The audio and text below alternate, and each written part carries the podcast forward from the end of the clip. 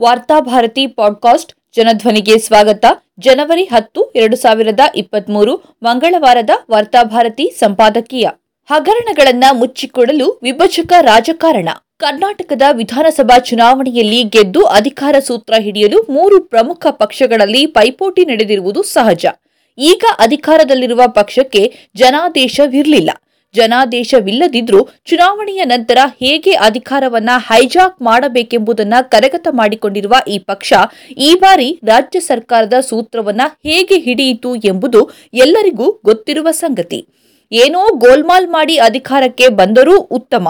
ದಕ್ಷ ಆಡಳಿತವನ್ನಾದರೂ ನೀಡಬೇಕಾಗಿತ್ತು. ಆದರೆ ಹಗರಣಗಳ ಮೇಲೆ ಹಗರಣಗಳ ಅಪಖ್ಯಾತಿ ಪಡೆದ ಬಿಜೆಪಿ ಈ ಬಾರಿ ಹೇಗಾದರೂ ಮಾಡಿ ವಿಧಾನಸಭಾ ಚುನಾವಣೆಯನ್ನ ಗೆಲ್ಲಲು ಭಾವನಾತ್ಮಕ ವಿಷಯಗಳನ್ನ ಕೆರಳಿಸಲು ಮುಂದಾಗಿದೆ. ಇತ್ತೀಚೆಗೆ ಬೆಂಗಳೂರಿಗೆ ಬಂದಿದ್ದ ಗೃಹ ಸಚಿವ ಅಮಿತ್ ಶಾ ಕರ್ನಾಟಕವನ್ನ ಗೆಲ್ಲಬೇಕಾದ್ರೆ ಮೊದಲು ಹಳೆಯ ಮೈಸೂರಿನ ಒಕ್ಕಲಿಗರ ಓಟುಗಳಿಗೆ ಲಗ್ಗೆ ಹಾಕಬೇಕೆಂದು ತಮ್ಮ ಪಕ್ಷದ ಇಲ್ಲಿನ ನಾಯಕರಿಗೆ ಸೂಚನೆ ನೀಡಿ ಹೋಗಿದ್ದಾರೆ.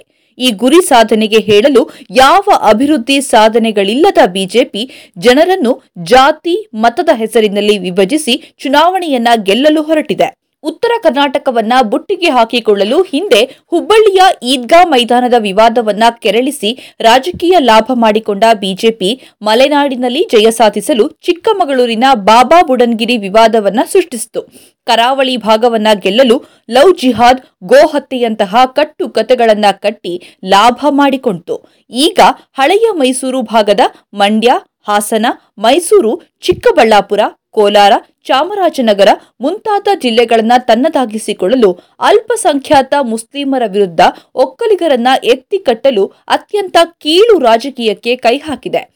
ಇನ್ನೂರು ವರ್ಷಗಳ ಹಿಂದಿನ ಟಿಪ್ಪು ಸುಲ್ತಾನ್ ಇತಿಹಾಸವನ್ನ ತಿರುಚಿ ಈ ಮೈಸೂರು ಹುಲಿಯನ್ನ ಖಳನಾಯಕನಂತೆ ಬಿಂಬಿಸತೊಡಗಿದೆ. ಇಂಥ ಕೀಳು ಮಟ್ಟದ ರಾಜಕೀಯಕ್ಕೆ ಮೈಸೂರಿನ ಪ್ರತಿಷ್ಠಿತ ಸಾಂಸ್ಕೃತಿಕ ಸಂಸ್ಥೆ ರಂಗಾಯಣವನ್ನ ಬಳಸಿಕೊಳ್ತಿದೆ. ಟಿಪ್ಪು ಸುಲ್ತಾನ್ ಚರಿತ್ರೆಯನ್ನ ಹೇಗೆ ತಿರುಚಿ ವಿವಾದವನ್ನ ಸೃಷ್ಟಿಸಲಾಗಿದೆಯೆಂದರೆ ಶ್ರೀರಂಗಪಟ್ಟಣದಲ್ಲಿ ಇದ್ದ ಹನುಮಾನ್ ದೇವಾಲಯವನ್ನ ಕೆಡವಿ ಟಿಪ್ಪು ಸುಲ್ತಾನ್ ಮಸೀದಿ ಕಟ್ಟಿದ ಎಂದು ಸುಳ್ಳು ಕತೆಗಳನ್ನ ಕಟ್ಟಲಾಗಿದೆ. ಚುನಾವಣೆಯ ಸಂದರ್ಭದಲ್ಲಿ ಪ್ರತ್ಯಕ್ಷವಾಗುವ ಹಿಂದೂ ಜಾಗರಣ ವೇದಿಕೆ ಟಿಪ್ಪು ಕಟ್ಟಿಸಿದ ಮಸೀದಿ ಕೆಡವಿ ಮತ್ತೆ ಅದೇ ಸ್ಥಳದಲ್ಲಿ ಹನುಮಾನ್ ಮಂದಿರವನ್ನ ಕಟ್ಟಿಸುವುದಾಗಿ ಘೋಷಣೆ ಮಾಡಿದೆ. ಇದರ ಭಾಗವಾಗಿ ಕಳೆದ ಡಿಸೆಂಬರ್ ತಿಂಗಳಿನಲ್ಲಿ ಸಂಕೀರ್ತನಾ ಯಾತ್ರೆಯನ್ನ ನಡೆಸಿದೆ. ಅಲ್ಲಿ ನಡೆದ ಹನುಮ ಮಾಲಾಧಾರಿಗಳ ಸಮಾವೇಶದಲ್ಲಿ ಸಾವಿರಾರು ಮಂದಿ ಪಾಲ್ಗೊಂಡಿದ್ರು. ಮೇಲ್ನೋಟಕ್ಕೆ ಇದು ಹಿಂದೂ ಪರ ಸಂಘಟನೆಗಳ ಹೋರಾಟ ಎಂದು ಕಾಣಿಸಿಕೊಂಡ್ರೂ ಇದರ ರಾಜಕೀಯ ಲಾಭವಾಗುವುದು ಬಿಜೆಪಿಗೆ. ಇತ್ತೀಚೆಗೆ ಮೈಸೂರಿನಲ್ಲಿ ನಿರ್ಮಿಸಲಾದ ಜೆಎಸ್ಎಸ್ ಕಾಲೇಜು ಬಸ್ ನಿಲ್ದಾಣದ ವಿನ್ಯಾಸ ಗುಂಬಜ್ ಮಾದರಿಯಲ್ಲಿದೆ ಎಂದು ಅಲ್ಲಿನ ಬಿಜೆಪಿ ಸಂಸದ ಪ್ರತಾಪ ಸಿಂಹ ವಿವಾದವನ್ನ ಸೃಷ್ಟಿಸಿದ್ರು.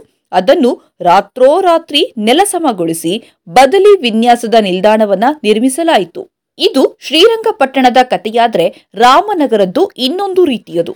ಅಲ್ಲಿನ ರಾಮದೇವರ ಬೆಟ್ಟದಲ್ಲಿ ಅಯೋಧ್ಯೆ ಮಾದರಿಯ ರಾಮ ಮಂದಿರ ನಿರ್ಮಿಸಿ ದಕ್ಷಿಣದ ಅಯೋಧ್ಯೆಯನ್ನಾಗಿ ಮಾಡುವುದಾಗಿ ಮಂತ್ರಿ ಸಿಎನ್ ಅಶ್ವಥ್ ನಾರಾಯಣ್ ಹೇಳಿದ್ದಾರೆ. ಅದಕ್ಕಾಗಿ ಅಯೋಧ್ಯೆಗೆ ಹೋಗಿ ಬೆಳ್ಳಿ ಇಟ್ಟಿಗೆ ನೀಡಿ ಬಂದಿದ್ದಾರೆ. ಕೇಂದ್ರ ಗೃಹ ಸಚಿವ ಅಮಿತ್ ಶಾ ಬಾಯಿಯಲ್ಲೂ ಅದೇ ಮಾತು. ಇತ್ತೀಚೆಗೆ ಕರ್ನಾಟಕಕ್ಕೆ ಬಂದಾಗಲೂ ಅವರು ಮುಂದಿನ ವರ್ಷ ಅಯೋಧ್ಯೆಯ ರಾಮ ಮಂದಿರ ನಿರ್ಮಾಣ ಪೂರ್ಣವಾಗುವುದು ಎಂದು ಘೋಷಿಸಿದ್ರು. ಅವರ ಹೇಳಿಕೆಯನ್ನ ಲೇವಡಿ ಮಾಡಿದ ಕಾಂಗ್ರೆಸ್ ಅಧ್ಯಕ್ಷ ಮಲ್ಲಿಕಾರ್ಜುನ ಖರ್ಗೆಯವರು ಅಮಿತ್ ಶಾ ಅವರು ಗೃಹ ಮಂತ್ರಿಯೋ ಅಥವಾ ಗುಡಿಯ ಪುರೋಹಿತ್ರೋ ಅಥವಾ ಕಟ್ಟಡ ಕಟ್ಟುವ ಮೇಸ್ತ್ರಿಯೋ ಎಂದು ಪ್ರಶ್ನಿಸಿದ್ರು.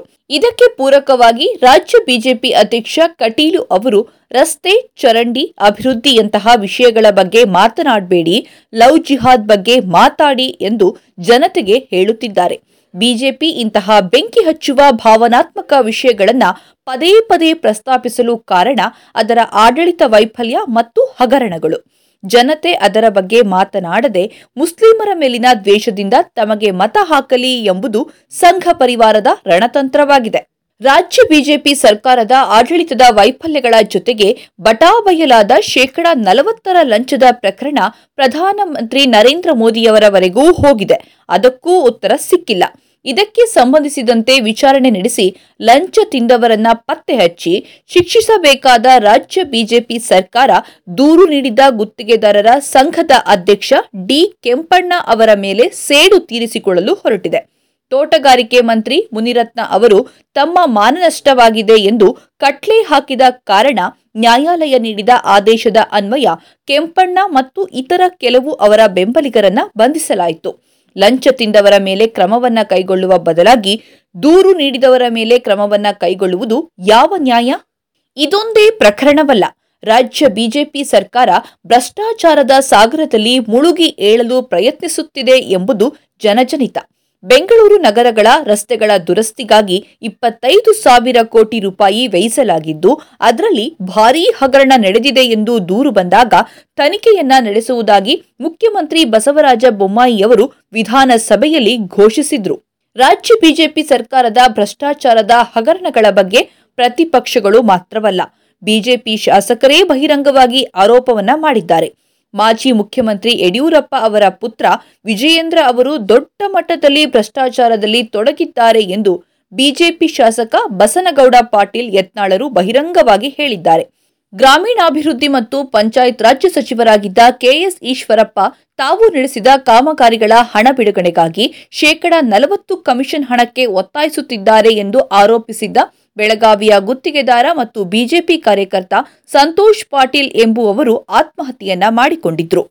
ಇಂತಹ ಭಾರೀ ಹಗರಣಗಳ ಮೇಲೆ ತಿಪ್ಪೆ ಸಾರಿಸಿ ಮತ್ತೆ ಕರ್ನಾಟಕದಲ್ಲಿ ಚುನಾವಣೆಯಲ್ಲಿ ಗೆದ್ದು ಅಧಿಕಾರಕ್ಕೆ ಬರಲು ಬಿಜೆಪಿ ತನ್ನ ಹಳೆಯ ಅಸ್ತ್ರವಾದ ಕೋಮುವಾದವನ್ನ ಬಳಸತೊಡಗಿದೆ. ದೇವರು ಮತ್ತು ಧರ್ಮಗಳನ್ನ ದುರುಪಯೋಗ ಮಾಡಿಕೊಂಡು ಜನರಲ್ಲಿ ವೈಷಮ್ಯದ ವಿಷಬೀಜವನ್ನ ಬಿತ್ತಿ ಜನಾಂಗ ದ್ವೇಷದ ದಳ್ಳುರಿಯಲ್ಲಿ ಓಟಿನ ಬೆಳೆ ತೆಗೆಯಲು ಹೊರಟಿದೆ. ತಾನೂ ತಿನ್ನುವುದಿಲ್ಲ, ಬೇರೆಯವರನ್ನೂ ತಿನ್ನಲು ಬಿಡುವುದಿಲ್ಲ ಎಂದು ಮಹಾ ಸಂಪನ್ನನಂತೆ ಬಿಂಬಿಸಿಕೊಂಡ ಮೋದಿಯವರು ಕರ್ನಾಟಕದ ತಮ್ಮ ಪಕ್ಷದ ಸರ್ಕಾರಗಳ ಹಗರಣಗಳ ಬಗ್ಗೆ ಜಾಣ ಮೌನವನ್ನ ತಾಳಿದ್ದಾರೆ. ಇದನ್ನೆಲ್ಲ ಮುಚ್ಚಿಹಾಕಿ ಹದಿನೆಂಟನೇ ಶತಮಾನದ ಟಿಪ್ಪು ಸುಲ್ತಾನ್ ಚರಿತ್ರೆಯನ್ನ ವಿರೂಪಗೊಳಿಸಿ ಕಲಹದ ಕಿಡಿ ಹೊತ್ತಿಸಲು ಹೊರಟಿರುವವರನ್ನ ಜನತೆ ಕ್ಷಮಿಸಲಾರರು. ಮುಖ್ಯಮಂತ್ರಿ ಬಸವರಾಜ ಬೊಮ್ಮಾಯಿಯವರು ಇನ್ನಾದರೂ ಇಂತಹ ಹೊಲಸು ರಾಜಕಾರಣಕ್ಕೆ ಅವಕಾಶ ನೀಡದೆ ತಮ್ಮ ಹೆಸರು ಮತ್ತು ವರ್ಚಸ್ಸನ್ನ ಉಳಿಸಿಕೊಳ್ಳಲಿ.